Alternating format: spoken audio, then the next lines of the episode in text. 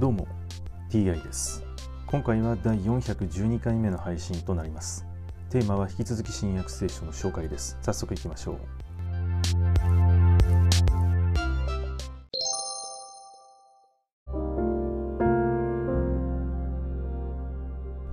新約聖書第411回。今回は生きた水の流れというお話です。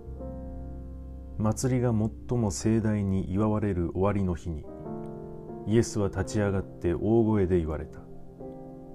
乾いている人は誰でも私のところに来て飲みなさい。私を信じる者は聖書に書いてある通りその人の内から生きた水が川となって流れ出るようになる。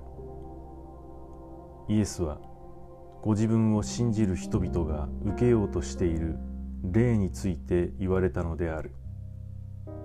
イエスはまだ栄光を受けておられなかったので霊がまだ下っていなかったからである。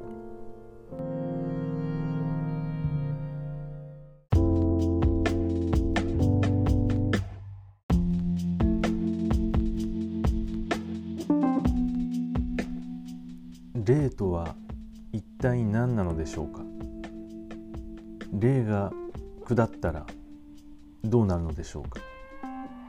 はい今回はこれで以上です。また次回もどうぞよろしくお願いいたします。それでは。